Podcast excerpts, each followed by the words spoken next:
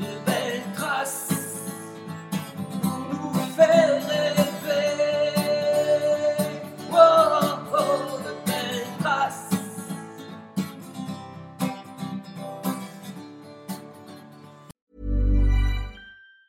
Quality sleep is essential. That's why the Sleep Number Smart Bed is designed for your ever evolving sleep needs. Need a bed that's firmer or softer on either side? Helps you sleep at a comfortable temperature? Sleep Number Smart Beds let you individualize your comfort so you sleep better together. JD Power ranks Sleep Number number 1 in customer satisfaction with mattresses purchased in-store. And now, save 50% on the Sleep Number limited edition Smart Bed for a limited time. For JD Power 2023 award information, visit jdpower.com/awards. Only at a Sleep Number store or sleepnumber.com. Hey, I'm Ryan Reynolds. At Mint Mobile, we like to do the opposite of what Big Wireless does. They charge you a lot, we charge you a little. So naturally, when they announced they'd be raising their prices due to inflation, we decided to deflate our prices due to not hating you. That's right. We're cutting the price of Mint Unlimited from $30 a month to just $15 a month. Give it a try at mintmobile.com slash switch. $45 upfront for three months plus taxes and fees. Promo rate for new customers for limited time. Unlimited more than 40 gigabytes per month. Slows. Full terms at mintmobile.com. Here's a cool fact a crocodile can't stick out its tongue. Another cool fact you can get short term health insurance for a month or just under a year in some states. United Healthcare short term insurance plans are designed for people who are between jobs, coming off their parents' plan, or turning a side hustle into a full time gig. Underwritten by Golden Rule Insurance Company, they offer flexible, budget friendly coverage with access to a nationwide network of doctors and hospitals. Get more cool facts about United Healthcare short term plans at uh1.com. Bonjour à toutes et à tous. Bienvenue dans le podcast Belle Trace. Je suis Flo Masnada, skieuse et passionnée de sport. Choisir, dessiner, laisser ma trace, c'est ce qui m'a guidée pendant des années et je souhaite que cela continue. Alors j'ai pensé qu'à travers ce podcast, je pourrais donner la parole aux grands champions, mes amis, que j'ai eu la chance de côtoyer pendant des années pour qu'ils nous transmettent leurs messages, leurs valeurs, leurs belles traces quoi. Ils nous ont fait vibrer et continuent à provoquer des émotions uniques chez nous. Alors, tendez l'oreille et soyez à l'écoute de leur souffle plein d'énergie positive. Aujourd'hui, la France connaît le biathlon. Le sport qui se pratique avec des skis de fond et une carabine dans le dos. Mon invité du jour y est pour quelque chose, et je dirais même pour beaucoup, c'est sûr. Il a marqué l'histoire de son sport. Perfectionniste, passionné, il n'a rien laissé au hasard pour aller chercher les plus grandes victoires les unes après les autres. Nous nous sommes croisés un peu pendant, nos carrières, mais il était très réservé et surtout, et plutôt je dirais même, totalement impliqué dans sa carrière. Alors je suis vraiment ravie de recevoir Raphaël Poiré, car j'ai particulièrement été touchée à la lecture de son dernier livre, La poursuite d'une vie, où il se livre d'ailleurs vraiment, il ne s'épargne pas. Salut Raph et merci de venir au micro de Belle Trace. Bonjour et puis merci pour euh, l'invitation. Écoute, c'est vraiment, euh, vraiment super de, de t'avoir. Comme je te l'ai dit euh, quand on discutait un tout petit peu avant, la, avant l'enregistrement, ouais, j'ai lu deux fois finalement ton dernier livre parce que je trouve qu'il est. Enfin, j'ai lu pas mal de livres de champions et je trouve que celui-là, il, il- il- y a tout dedans en fait. Et j'encourage vraiment les gens à le lire parce que tu y parles de, ta carrière, euh, de ce que tu as vécu personnellement, euh, de toute l'évolution et euh, c'est très très riche. Eh ben merci, c'est quelque chose de très important pour moi. J'ai écrit un livre juste après ma, carrière et, en fait, il me fallait un peu plus de recul parce que quand on, est dans sa carrière, on est un peu dans sa bulle. Il y a plein de choses qu'on voit pas. Et, et en fait, euh, il m'a fallu ce recul euh, dix années pour euh, justement euh, réfléchir sur euh, pourquoi euh, ça a marché, pourquoi ça a aussi, euh, il y a eu des moments difficiles et ça vient de quoi. Euh, J'aurais voulu aussi faire ma carrière différemment, euh, être un petit peu différent euh, ici, euh, pas juste être dans ma, dans ma, dans ma bulle, on va dire. Donc pour moi, ce livre, c'était c'était planifié depuis déjà, euh, déjà plein d'années. Et euh, quand j'ai eu l'occasion, euh, la chance de, de- de pouvoir le faire, je crois qu'il est sorti en, on va dire, de ma tête en trois jours. Ah Parce que je l'avais planifié, j'avais visualisé chaque chapitre. Donc c'était c'était quelque chose de naturel et très facile à, très facile à écrire. Ah oui, alors, en fait c'était un peu comme dans ta carrière, co- comme tu dis, planifié, parce que en fait quand on lit le livre, on se rend compte que, que tu as, alors tu as évolué hein, dans, dans l'évolution de ta carrière qui a été assez longue, tu as, tu as fait des choix stratégiques, mais c'était quand même tout le temps, à chaque fois réfléchi, et quand tu as choisi une direction, tu y as été à fond. Oui, on me l'a souvent reproché aussi. Ah oui, mais Je, je- je sais que je fais les choses euh, à fond, entièrement. Euh, quand je crois en quelque chose, euh, je peux même me tromper. Hein, c'est, euh, ça n'a pas tout le temps marché. Mais euh, j'ai à chaque fois appris énormément de, de tous les choix que j'ai faits. Euh, donc ça a été vraiment une histoire, euh, on va dire que ma vie est riche en événements. Mm. Euh, j'ai eu beaucoup de chance. Euh, j'ai vécu euh, quelque chose d'extraordinaire, un rêve de gamin. Euh, combien de personnes peuvent, peuvent le dire? Mm. Euh, Donc, je suis un privilégié. Et à chaque fois, j'écoute à la télé des athlètes qui disent bah, j'ai énormément offert pour ma carrière les choix que je fais. On va dire que ça m'énerve un petit peu d'écouter ça parce que en, en fait, c'est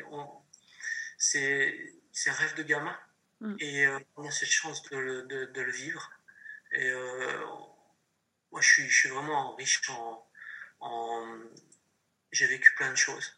Et euh, même si c'est des choses négatives, euh, pour beaucoup d'entre elles, elles m'ont aidé à être l'homme que je suis aujourd'hui. Et, euh, et je suis vraiment fier de ça. Ouais, je, je te rejoins tout à fait.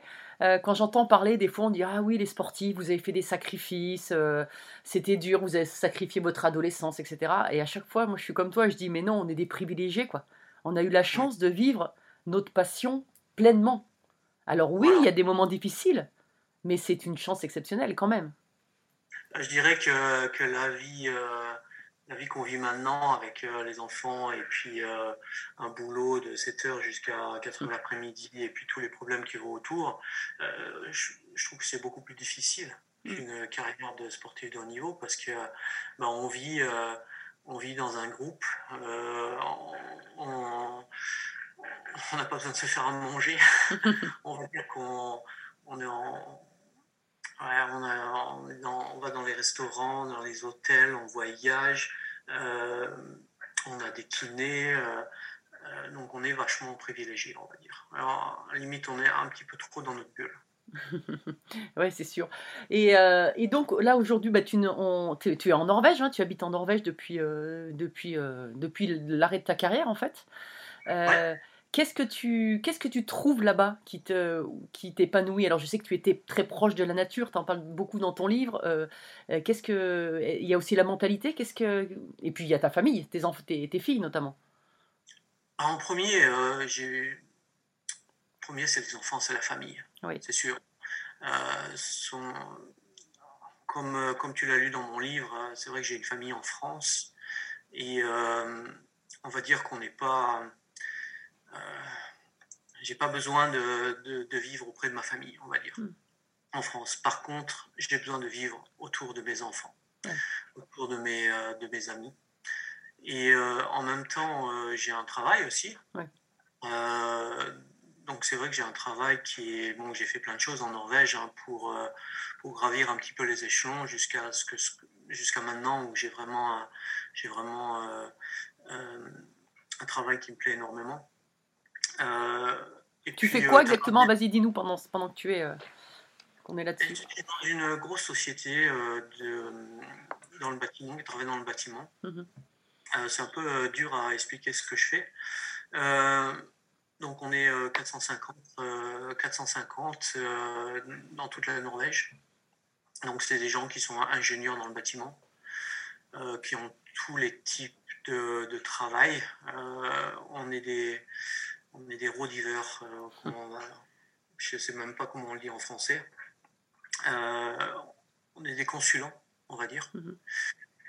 Euh, et on, on travaille euh, dans tout type de bâtiments, d'infrastructures, dans l'aquaculture, avec le gouvernement, avec les communes, avec les sociétés privées.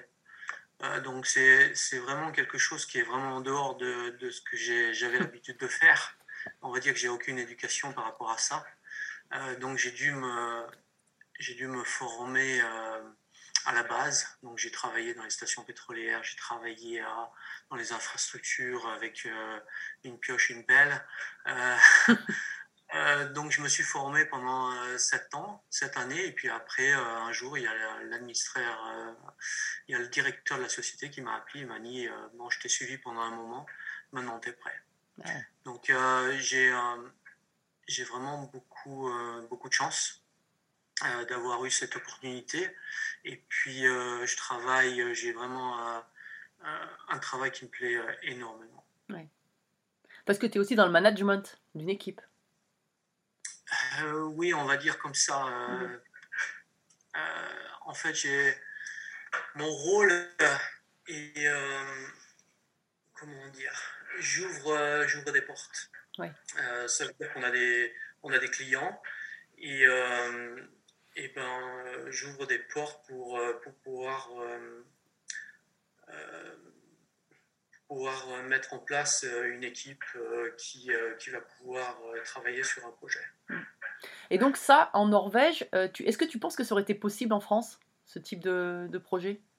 Oui, je pense que Oui. ça aurait été possible. Mhm. Euh, par contre, euh, là où j'ai fait différemment par rapport à, à tous ceux qui ont fait une carrière de sportif, Mhm. c'est que moi j'ai vraiment voulu travailler en premier, en, premier, en premier avec la base. Oui. J'ai voulu me former. Donc ça veut dire que j'ai fait des choses que il y en a très peu aurais voulu accepté Oui, tu aurais accepté. Oui. Et c'était important pour moi parce qu'il faut être ac- accepté dans, dans, ce, dans ce métier. Euh, parce qu'après, on a trop vite une étiquette euh, où il a eu, ce, il a eu ce- cette opportunité, parce qu'il est champion du monde, parce qu'il est connu. Et moi, euh, moi, ça me plaît vraiment pas ça. Ah, oui. Ouais. Ah, c'est marrant parce que quand on, quand on lit ton bouquin, on voit toute l'évolution de la carrière. À chaque fois, on a eu l'impression, enfin moi en tout cas, le- ce que, ce que j'en retiens, c'est que là encore avec ce que tu dis, c'est que tu as voulu à chaque fois prouver que tu le méritais. Euh, tu as travaillé pour euh, gagner euh, tes médailles, t'as- après, quand tu as, construit aussi ton hôtel après ta carrière, enfin ton lodge, euh, enfin, on a l'impression que, que, que tu te dis, il faut que je le mérite vraiment pour, euh, pour aller le chercher. quoi. Oui, ça a été souvent comme ça. Ouais. Ça a été un petit peu une, une bataille avec, euh, avec euh, d'autres personnes qui, euh, qui voulaient que je fasse euh, l'inverse de ce que je voulais faire. Donc à, à chaque fois, il fallait que je, je prouve que j'avais raison. Et en, même temps, euh, c'était une motivation. Et ça me permettait à chaque fois de montrer, ben non, j'ai raison. Euh, c'était, euh, c'est pas un petit exemple, c'était euh, un championnat de France fin décembre, après trois semaines de Coupe du Monde où j'ai le maillot jaune, où je suis, j'ai besoin de me retrouver, de, de retourner chez moi, de respirer. Et, pour moi, un championnat de France à 1500 mètres d'altitude, avec personne comme spectateur, ça n'avait pas de, pas de poids. Alors il a fallu que je prouve que maintenant je vais gagner la première Coupe du Monde au mois de janvier, comme ça je te montrer que, que, j'ai raison. Et, euh, et je le faisais à chaque fois. Et ça marchait à chaque fois. C'était une motivation. Euh, Souvent j'avais besoin du négatif pour pouvoir, euh, pour pouvoir donner le meilleur moi-même. Ouais. Ouais, tu vas chercher ce regard noir à chaque fois pour, pour prouver, euh, pour, euh, pour aller chercher cette motivation. Je- on le retrouve aussi sur la, dans, dans ton livre sur la fin du, de ta carrière, quand euh, la- la- avant la dernière saison, on te dit euh, non, non, mais peut-être qu'il faudrait mieux que tu arrêtes. Euh, et, et ça te relance finalement pour finir en, en feu d'artifice quoi, sur, sur ta toute dernière saison. Bon, on va dire que ça, quand on prend ça, quand on vous annonce que, que vous êtes trop vieux et qu'il faudrait peut-être arrêter maintenant, alors que vous êtes euh, euh, troisième au général de la Coupe du Monde, ça, ça fait mal. Ouais. Ça fait énormément mal. Et c'est vrai que sans ça, c'est pas sûr que j'aurais fait une, une dernière saison, euh, une aussi belle dernière saison. Donc à la limite, euh, au début, on le prend vraiment mal. Et puis en réfléchissant après, on a- on a- c'est- pratiquement, j'avais envie de dire merci quoi. Oui. Donc, mais ça fait mal. Ça fait mal. Mais est-ce que tu penses que justement euh, ceux qui euh, t'ont un petit peu cherché comme ça, est-ce qu'ils l'ont fait involontairement de te d'aller d'aller titiller ton orgueil ou est-ce que ça a été peut-être un peu sciemment qui connaissait ton fonctionnement et qui se sont dit bah peut-être que pour euh, il faut lui rentrer dedans pour que pour qu'il réagisse? Non, non, non, non. Non. Non, non, non, ça a été fait, ça a été fait In- involontairement involontairement. d'accord bah écoute au moins le résultat il est, il est positif pour toi Alors, je pense que les, ceux qui ont dit ça aujourd'hui, euh, avant, euh, maintenant, quand ils pensent, quand ils ont lu le livre, c'est clair qu'ils doivent se sentir vraiment mal. Quoi. À la limite, je n'ai pas écrit ça pour, euh, pour être négatif. pour être négatif, c'est c'est juste une petite histoire pour dire bah, comment, comment je fonctionnais et ce qui me motivait. Et, et à la limite, moi, je, tourne- je, je l'ai tourné en, en positif. Ouais, c'est clair.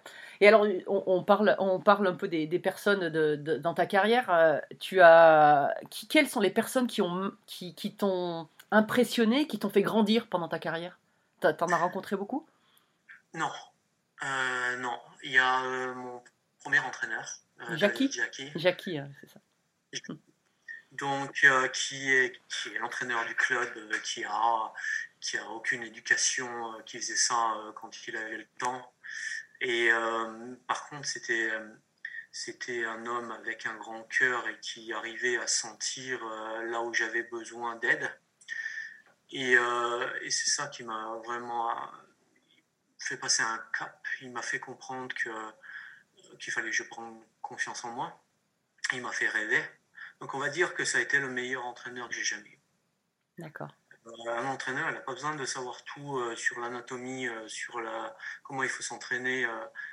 un entraîneur, il doit, il doit connaître chaque individu et, et savoir ce qu'il a besoin au- à chaque moment, on va dire. Mm. Donc ça, a été, il a été une, ça a été une personne vraiment, vraiment très importante Mm. euh, pour moi. Après, j'ai rencontré des gens qui m'ont aidé simplement avec une phrase, des, des mots. Jean-Claude Thierry, Ouais. dire, euh, bon, j'avais énormément de respect, je lui dis encore vous hein, aujourd'hui, alors que je le connais. Il me dit à chaque fois, mais euh, quand est-ce que tu vas commencer à me dire tu J'y arrive pas. C'est c'est comme ça que c'est une marque de respect. Ouais. Euh, Et qu'est-ce qu'il t'a dit comme, qu'est-ce qu'il t'a dit comme mot qui t'a, ou comme phrase qui t'a marqué? Non, c'est plus par sa présence. Oui. L'attitude, sa présence. Euh, on va dire que c'est quelqu'un qui a fait énormément de choses. La politique, euh, euh, c'est pas ça qui m'a impressionné. Le, le plus, c'est pas euh, c'est sa carrière, c'est simplement l'être, l'être humain. Mm.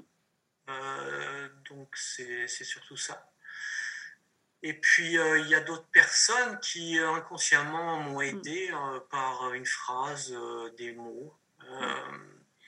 Au- ouais, c'est ce qui m'a fait avancer.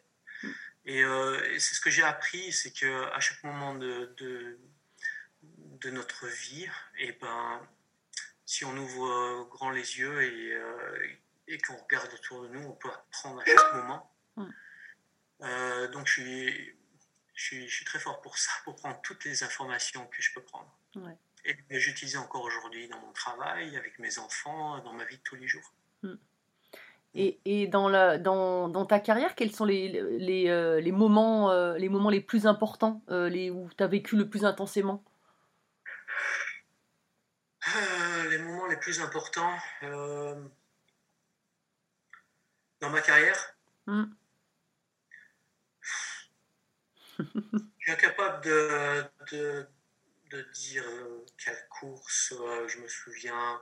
On va dire que c'est souvent les moments où j'ai eu, un- j'ai eu un problème euh, sur une course. euh, où euh, à la limite avant le départ, de prendre le départ, on- tout le monde disait c'est impossible aujourd'hui. Mm. Euh, oh, c'est là où j'ai réussi à faire une course pratiquement parfaite quand c'est pratiquement impossible. Ouais. Et quand même, le, quand, même quand, euh, quand avec Liv, euh, vous, à Oslo, euh, c'est c'est vi- ces victoires le même jour, c'est quand même hyper fort émotionnellement. Ouais, bien sûr, parce que Mm. là on vit, euh, c'est pas simplement moi, donc on Oui. avait une, une équipe, quoi, on va dire. Donc c'est vrai quand on vit les, les choses à plusieurs, c'est beaucoup plus intense. Par exemple, quand on a gagné à Paul le relais, Mm. championnat du monde, ah, c'était quelque chose de très très fort. hein. Et j'arrive encore à regarder la vidéo euh, parce qu'on l'a vécu ensemble à plusieurs, quoi.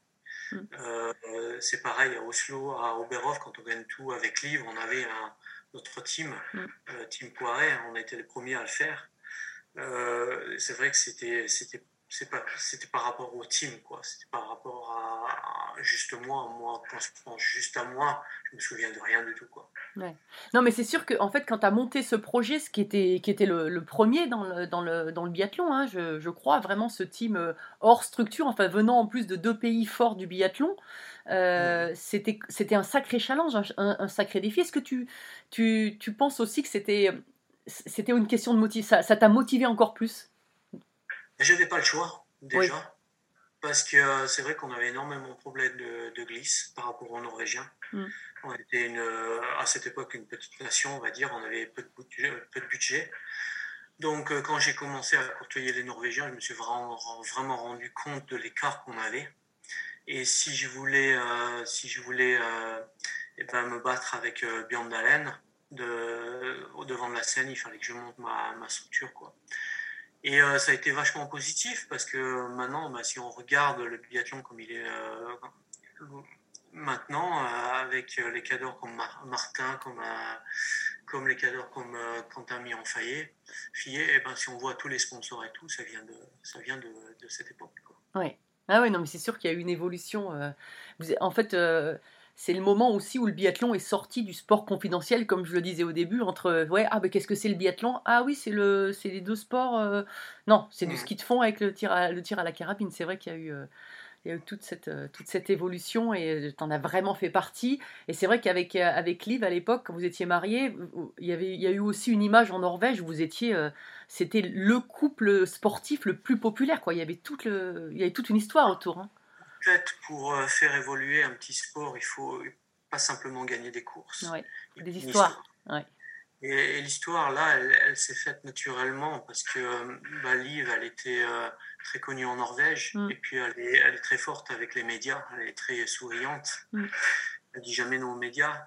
Et puis moi, le côté français, ça faisait un petit peu exotique aussi. et moi, j'étais vraiment... euh, euh, j'ai ma- on va dire que moi, j'étais le... Euh, Liv, c'était le soleil et moi, j'étais le nuage. Donc euh, vraiment, on était vraiment très différents tous les deux et euh, en même temps très forts ensemble. Quoi.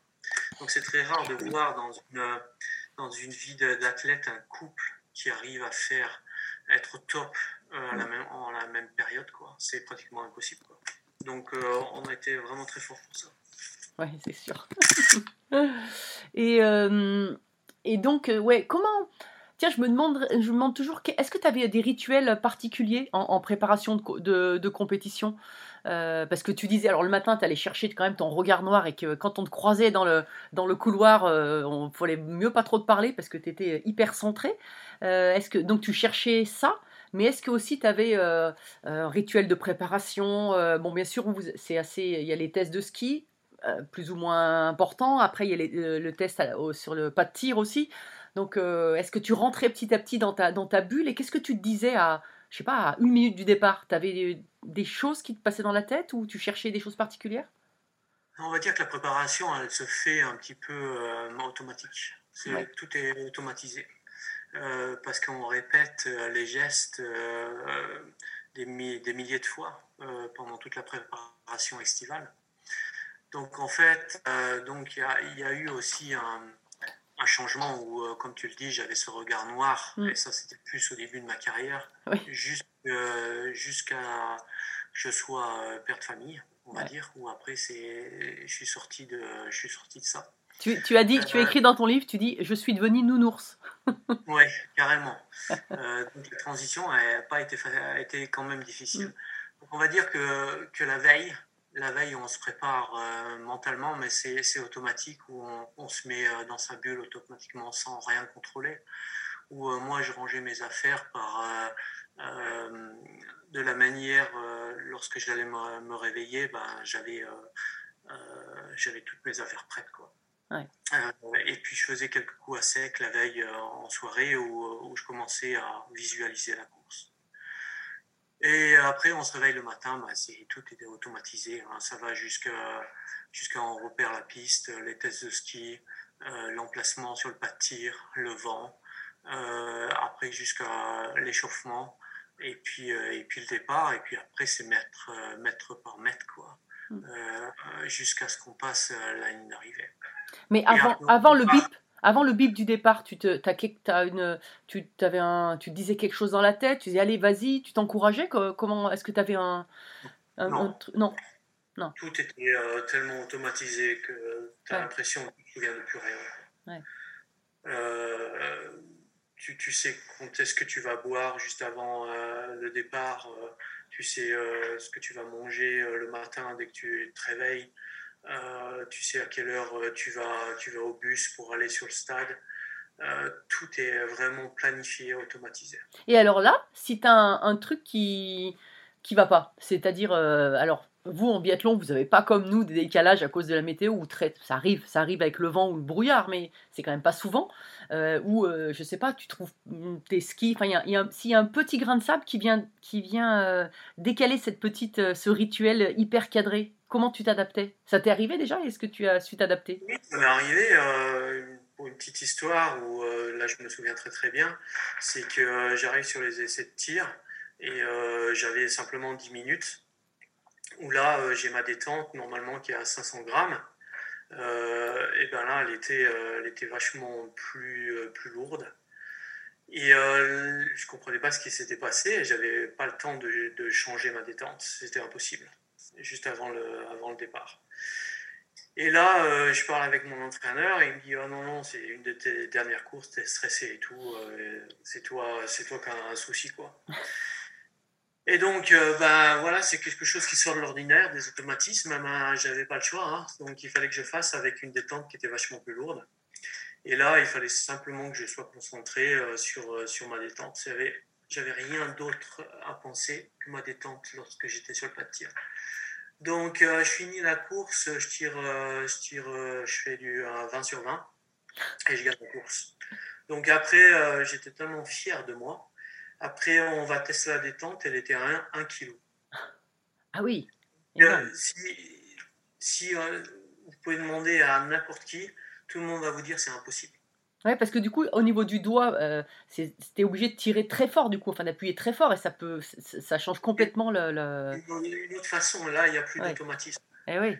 Il n'y a plus d'automatisme, là, il faut simplement se concentrer sur une chose, c'est la détente. Ouais. Et, euh, et- et c'est ce que j'ai fait, et je tire un, un 20 sur 20. Et là, c'est des cours que je me souviens euh, vraiment bien, parce que c'est souvent des missions impossibles. Et t'aimes ça, les missions impossibles? Ah, j'adore ça. Tom, Tom Cruise sort de ce corps. Ouais, c'est exactement ça. Donc, euh, en fait, euh, on a nos automatismes, mais on, on visualise aussi euh, d'autres scénarios, Ouais. on va dire. Par rapport au temps, on ne peut pas simplement visualiser qu'il fait beau, que la piste est rapide, c'est impossible. Donc, il faut aussi visualiser euh, des moments où on arrive à Oberhof où il pleut, il y a du vent, où, euh, où, euh, il y a énormément de foule. Et, donc, il faut, il faut prendre contrôle contrôle de, tout ce qui peut se passer autour de soi. c'est sûr. Et alors, comment, euh, justement, ce contrôle, euh, moi, je me demande toujours à chaque fois, parce que euh, là, quand on est derrière notre écran, on voit les types, les- on attend que voir du blanc, pas du noir, donc. Et, euh, et comment tu gérais euh, le dernier tir? Parce que le dernier tir où tu joues la gagne, et toi, t'aimais ça, t'aimais la confrontation avec, euh, avec les autres, euh, notamment ton grand rival, ça a été Ole à la, à la- ouais, Björn Dalen, on va y arriver. Et, voilà, tu dis beaucoup mieux que moi en norvégien, forcément. Et qu'est-ce que, dans ces moments-là, je sais que tu t'essayais de tirer en premier pour déstabiliser un peu psychologiquement, mais qu'est-ce que, qu'est-ce que tu pensais dans ces moments-là? On va dire, il ne faut pas trop penser. D'accord.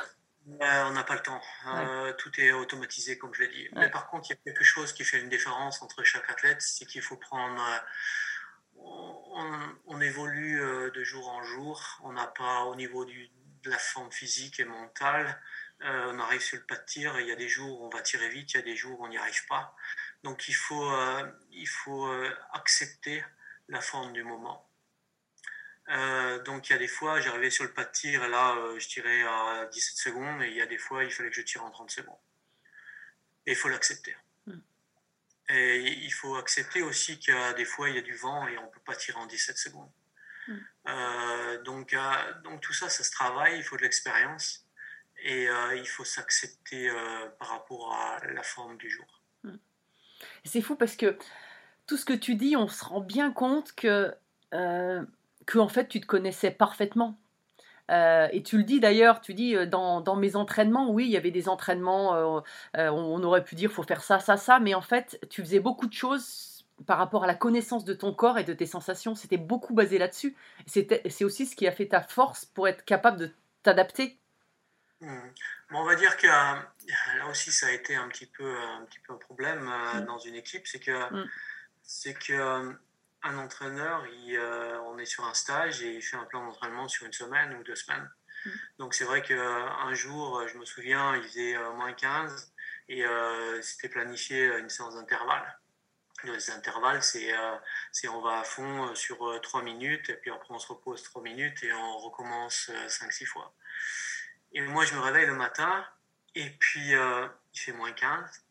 Euh, pourquoi je vais faire une séance d'intervalle où je, je, je prends, je prends le risque de brûler mes bronches Mm.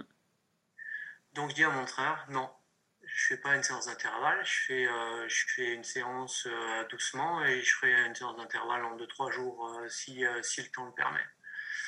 Et là, c'était difficile pour un entraîneur parce que moi, je, je faisais par rapport tout, je faisais toujours un entraînement qui pouvait m'apporter, qui, pouvait, où je pouvais progresser. Je voulais pas prendre le risque de brûler mes bronches.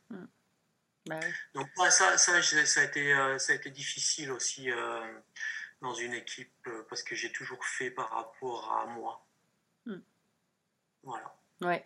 Oui, mais est-ce que tu penses aussi, enfin moi je sais que je l'ai vécu aussi à un moment où dans ma carrière on voulait que j'aille dans le groupe vitesse et j'ai dit non non moi je veux rester dans le groupe géant parce que point c'était comme ça et j'avais décidé je l'ai imposé aussi et c'est vrai qu'on passe aussi pour des athlètes qui ont du caractère et qui sont un petit peu différents mais euh, est-ce que c'est pas ça finalement qui fait que les grands champions ils réussissent parce qu'ils savent ce qu'ils veulent et, et ils se connaissent et ils imposent leur choix? Et il faut avoir du caractère pour réussir peut-être Euh, je pense que tu as, tout à fait raison euh, de ce côté-là. Euh, je pense que c'est difficile d'entraîner des, des, des personnes qui, euh, euh, on va dire, qui trustent les podiums.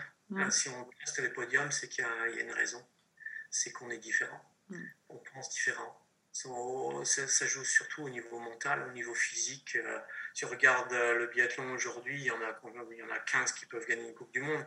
Mais il y en a combien qui gagnent réellement une Coupe du Monde? Et c'est des gens qui font euh, souvent des choix personnels et qui repoussent les limites mentales. On voit aussi dans le travail de tous les jours, tous ceux qui ont inventé quelque chose, qui font quelque chose de spécial, c'est des gens qui sont hors normes, on va dire. Et donc, euh, je pense que de ce côté-là, on est, on est d'accord. Et ça, tu as essayé aussi de le transmettre euh, en, en essayant de devenir entraîneur? Alors en France, c'était pas forcément possible parce que bah, c'était encore avec les gens avec qui tu avais été entré- euh, athlète. Donc tu n'as pas forcément eu les portes ouvertes de ce côté-là. Tu es allé ici en Norvège, tu as fait la Biélorussie. Euh, Qu'est-ce que Qu'est-ce que tu as aimé dans cette position de- d'entraîneur, même si euh, je sais qu'en Norvège ça s'est arrêté vite à, côté, à cause de ton accident aussi euh, de quad. Donc, euh, qu'est-ce que, mais qu'est-ce que tu as aimé ou qu'est-ce que tu aurais aimé transmettre plus? En fait, euh, j'avais besoin de transmettre parce que, ben, comme tu dis, euh, une carrière de sportif de niveau, on est quand même égoïste, centré sur soi-même. Donc j'avais besoin de retransmettre. Mm. Euh, j'ai fait beaucoup d'erreurs, j'ai appris énormément et j'avais besoin de transmettre plus euh, à un niveau, euh, on va dire, junior, Mm. parce que ceux ont vraiment besoin de ça. Euh, donc c'est les Norvégiens qui sont venus me chercher parce qu'en France, euh, bah, j'attendais, mais il n'y a rien qui est venu. Donc ils sont venus me chercher et euh, bon, c'était une très bonne opportunité et, et ça m'a vraiment plu, on va dire, une année ou deux. Après, j'avais l'impression de répéter tout le temps. Et, et- et au bout d'un moment de répéter, je- on sent une certaine lassitude, on va dire. Mm. Alors, il faut savoir que dans une équipe nationale, euh, il y a huit athlètes. Il y en a, qui ont- il y en a peut-être un ou deux avec de la chance qui ont vraiment envie d'être euh, les meilleurs. Euh, et puis les autres, ben, ils sont juste contents d'être dans une équipe nationale. Quoi. Ça leur suffit. Et ça, ça me plaisait pas à la limite. Donc moi, ce que je recherchais énormément, c'est que les athlètes viennent vers moi. Euh, je trouve que c'était plus en- enrichissant qu'un athlète avait vraiment envie de, de, bah, de travailler avec moi. Et pas que ce soit, ce soit au- parce que je suis entraîneur national que, que je trouve que c'est vachement plus riche quand les athlètes viennent directement. C'est clair. Après, au niveau de la Biélorussie, c'était une expérience. Mm. Euh, J'avais un contrat de deux ans, au bout d'un an, on a arrêté parce que c'était impossible, une culture différente au niveau politique. Euh, donc j'avais une équipe qui avait, euh, qui avait euh, 50 de VO2 euh, de capacité euh, physique et ils voulaient qu'en une seule année, euh, ils soient champions du monde. Donc c'était impossible. Quoi. Donc il faut, euh, moi, j'étais prêt à, à construire une équipe, il fallait moins 5-6 ans. Mm. Mais euh, au niveau politique, euh, c'était impossible. quoi. T'es pas magicien, quoi. Non, c'est non. Et alors, Donc, plusieurs euh, fois, C'était très bien, mais, euh, mais il a fallu arrêter. plusieurs fois, tu as dit, euh, je crois que tu as dit deux ou trois fois là dans notre échange, tu as dit tiens, j'aurais aimé changer des choses, j'aurais, pas fait, j'ai fait des erreurs euh, et j'aurais fait différemment. Quelles sont, est-ce que tu les as analysées ces erreurs et comment tu aurais fait différemment?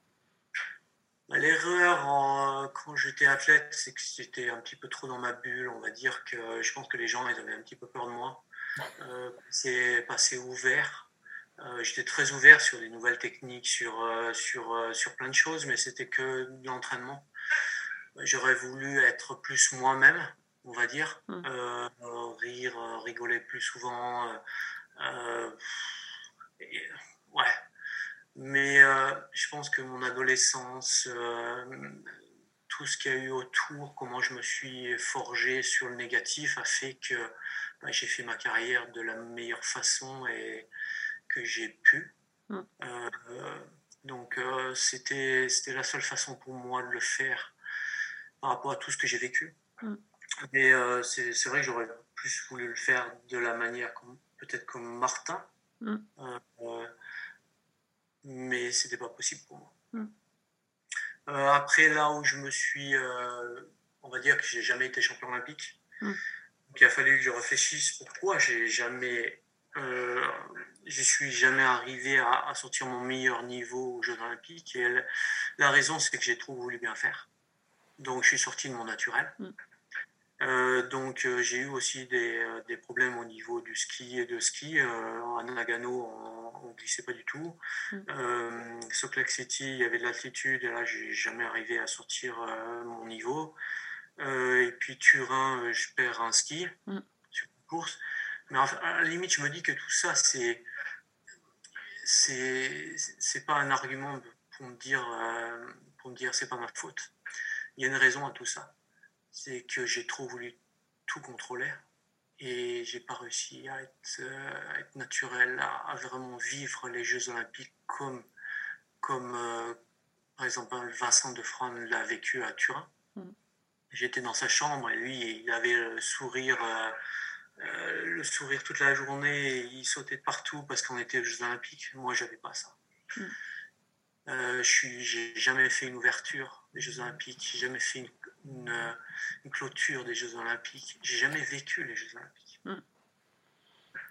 Ouais, ouais, mais c'est sûr que. Mais tu sais, tu parles de Martin, mais Martin, moi je l'ai eu aussi dans le podcast, et c'est vrai qu'il est quand même beaucoup dans le contrôle aussi. Et vous, euh, quand tu jouais le général, et toi tu l'as joué parce que tu l'as gagné de nombreuses fois, euh, et ben tu, tu pouvais difficilement à un moment dire euh, tiens, je vais en profiter. euh, voilà, il y avait tout ce qui est récupération, et tu finis une course, tu gagnes, tu fais le protocole, etc. Mais derrière, tu prépares déjà la semaine d'après.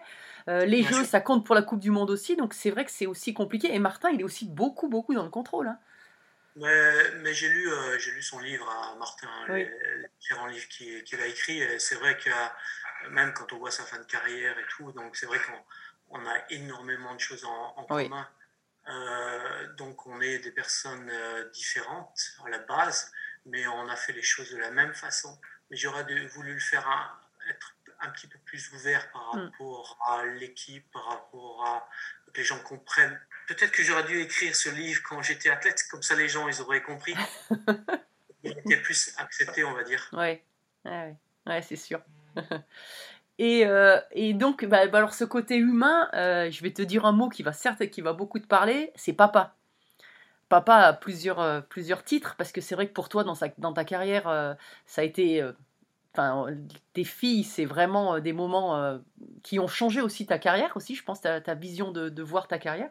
Et puis papa, bah, c'est ton histoire aussi, toi qui es allé à, à la- sur les traces de ton père, de ton, de ton père biologique euh, jusqu'en Nouvelle-Zélande après ta carrière, avec ta une de tes filles d'ailleurs justement.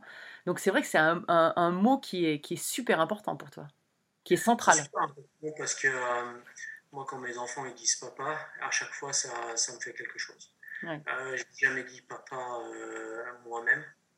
Je, je dis même pas maman. Donc, euh, donc c'est pour dire un petit peu euh, au niveau mental ce que, ce, que, ça fait pour moi de dire papa. Euh, après, j'essaie de, d'apporter à mes enfants l'amour de la nature, leur faire comprendre ce que j'ai vécu, pourquoi j'ai été comme ça. Et puis de vivre une carrière de sportif en étant père de famille, c'est c'est pas facile non plus. Donc c'est vrai que Emma, euh, j'ai pas connu Emma euh, vraiment euh, jusqu'à ce qu'elle ait euh, 9 ans, on va dire, presque 10 ans. Donc il a fallu euh, que je lui dise, euh, je lui montre et que je lui dise euh, pourquoi, euh, qu'elle comprenne bah, d'où je viens et ce que j'ai vécu. Et, et je pense que ce voyage en Nouvelle-Zélande, à, à essayer de retrouver un petit peu d'où je viens, euh, j'avais Emma avec moi, c'était c'était vraiment super important. Ouais, c'est sûr. C'est sûr que, que ces, ces racines, on, on- on les cherche toujours, mais, euh, mais finalement, euh, elles, sont, elles, sont, elles sont en toi, de toute façon. Elles sont en moi et ça a été vraiment quelque chose qui m'a, on va dire, qui m'a, qui, qui fait que, que je suis la personne que je suis aujourd'hui. Mm. Euh, on va dire que ça a été dur aussi. Parce que quand on est, euh, quand on est gamin, ben, on n'arrive pas à mettre des mots par rapport à ce qu'on qu'on ressent. Et puis, euh, plus on grandit, ben, plus le mal il, il, euh, il grandit. Parce qu'on arrive à mettre des mots. Et après, quand on est père de famille, on sait que bah, on peut pas vivre comme ça avec, avec, avec les enfants, quoi. C'est pas possible, quoi. Donc, il faut trouver des solutions. Et les solutions, bah, on les trouve après. euh, moi, je les ai trouvées quand j'ai quand, à 40 ans, quoi. Mm. Donc, j'ai eu cette chance de les trouver, parce qu'il y en a beaucoup de gens qui n'arrivent pas à trouver, à en parler. Mm. Donc, j'ai eu cette chance aussi de, de le vivre, quoi. Ouais. Donc ça a changé énormément de choses. Du jour au lendemain, euh, eh ben, je suis devenu vachement plus sociable, euh, vachement, vachement plus à, à aller vers les gens, alors qu'avant c'est toujours les gens qui allaient vers moi. Donc ça a changé énormément de choses. Ouais, c'est sûr. Et à, à la fin de ton livre, il y a, il y a cette lettre euh, de ta fille. Et euh, le dernier mot qu'elle dit, elle dit mon, père sourit à la vie. Et je trouve Mm. cette phrase qui est, qui est, euh, qui est magnifique, vraiment. Mais je pense qu'elle, elle a vraiment vu les changements, elle a vu, elle a vécu la carrière parce qu'elle était avec nous. Mm. Elle a vécu aussi le divorce Mm. avec Liv. Donc ça a été, ça a été pas, fa- pas si facile que ça. Euh, elle, elle a aussi, euh, elle a aussi vécu bah, le changement euh, quand on a été séparés. euh, j'ai passé neuf mois à pas travailler pour essayer de me retrouver et, et être avec les enfants pour qu'ils ils sachent que Mm. je vais pas faire comme mon père biologique, partir Mm. et m'évader, quoi, on va dire, fuir. Donc, euh, donc elle a vécu tout ça et euh, c'est vrai qu'on a une relation euh, vraiment spéciale. Jamais on, on est en jamais il y a, on est en colère, en colère Mhm. entre nous. Euh, on sait que ça marche pas. On, on arrive toujours à, à discuter quand on a un problème. Et elle a énormément de respect pour moi et moi j'ai énormément de respect pour, euh, pour Emma. Et c'est vrai que les deux autres n'ont pas vécu tout ça, on va dire, de la même façon. Euh, donc, donc chaque enfant, on essaie de, de parler d'une façon di- différemment parce qu'ils sont, ils sont différents. Mhm. Donc c'est vraiment intéressant. Et, et, euh, et elles ont, elles, tes filles ne font pas. je crois qu'Emma d'ailleurs a fait, euh, a fait un peu de biathlon, mais c'était un petit peu lourd pour elle d'être entre guillemets fille de, de ces immenses champions, surtout en Norvège. Euh, toi, tu aurais aimé que tes, tes filles fassent, fassent de la compétition? Pas forcément du biathlon, mais de, un sport de haut niveau? Un sport de haut niveau peut-être, mais pas du biathlon. Euh, parce que je me voyais pas repartir euh, 15 ans, 20 ans euh, à tous les week-ends, euh, à trouver la neige, à, à être toujours dans le même milieu, à parler des mêmes choses. euh, par contre, je lui ai jamais dit que non, j'ai pas envie que tu, tu fasses du, du biathlon. Donc, elle a, elle a essayé. Mm. Euh, et puis, au bout d'un moment, elle a eu un choix. On lui a aussi donné le choix. Et elle a dit, euh, bah non, j'arrête. Et ça a été un petit peu pareil pour euh, ma deuxième fille, Anna. Euh, après, ce que je vois, la différence, c'est que maintenant, euh, je vois mes enfants, ils n'ont pas besoin de se battre. Ils ont un peu tout, on va dire. Donc, c'est ça qui a été la différence, c'est que ils sont nés à- ils- mes enfants sont nés avec une qualité. hein. De, de toute façon, ils ont une qualité hein, euh, physique et mentale. Je le vois tous les jours. Mais par contre, ils n'ont pas cette notion de se battre. Ouais. Donc, c'est pour ça qu'ils n'ont jamais fait du haut niveau. Ouais. Euh, bon, écoute, on n'arrive pas loin à la fin de, de ce podcast, malheureusement, déjà, c'est passionnant. Euh, Est-ce que tu as une devise dans, dans la vie? Euh, on n'est pas tous égaux, mais, chaque, mais chacun a le, le choix d'être plus fort, quelque chose comme ça. Non, parce qu'une fois, je me souviens que qu'un entraîneur euh, m'a dit que euh, ouais, t'es es un robot, euh, t'es né, t'es différent, t'es né avec quelque chose que, que, que les autres n'ont pas. Et ça, c'est des choses qui m'énervent. Mm. Euh, parce que je pense que tout le monde peut faire quelque chose d'exceptionnel dans sa vie. Mm. Euh, et par contre, c'est pas gratuit, il faut travailler Ouais. pour y arriver. Et euh, c'est clair que tout le monde peut pas être champion du monde ou euh, être Helmut euh, Munst, euh, mais Tesla, mais euh, tout le monde peut faire quelque chose d'exceptionnel. C'est ce que tu dirais à un, un- un jeune athlète ou une jeune athlète qui commencerait une carrière dans le biathlon ou dans d'autres sports, un autre sport? Oui, il n'y a aucune limite. Ouais. Euh, Il n'y a aucune limite. Euh, Je vois, il y a un athlète comme euh, euh, Anne Vold, Mm. euh, qui été un très bon athlète, euh, qui est décédé malheureusement, Mm.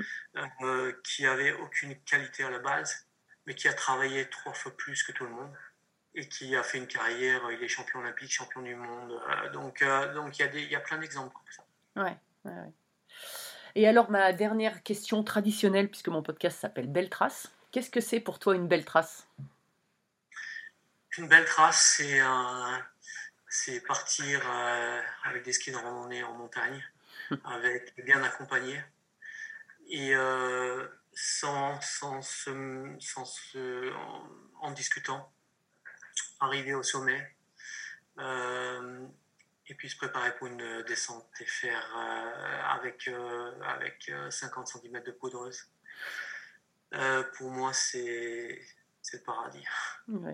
Ce rapport, tu retrouves aussi ce rapport avec, avec la nature, avec cette communion avec, avec l'environnement.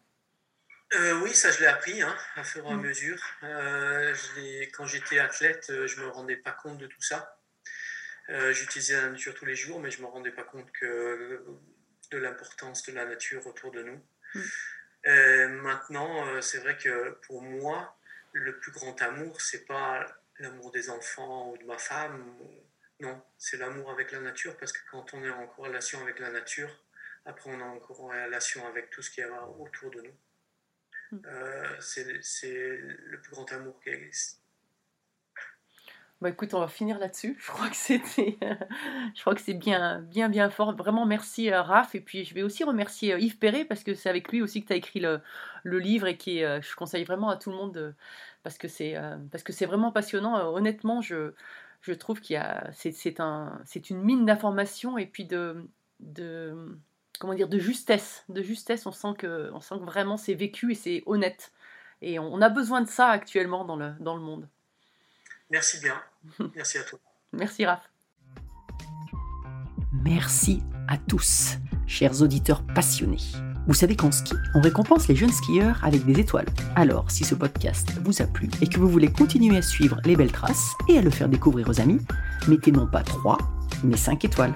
Et pensez à écrire un petit commentaire pour m'aider à progresser et à dévaler les pistes encore plus vite. Allez, tchuss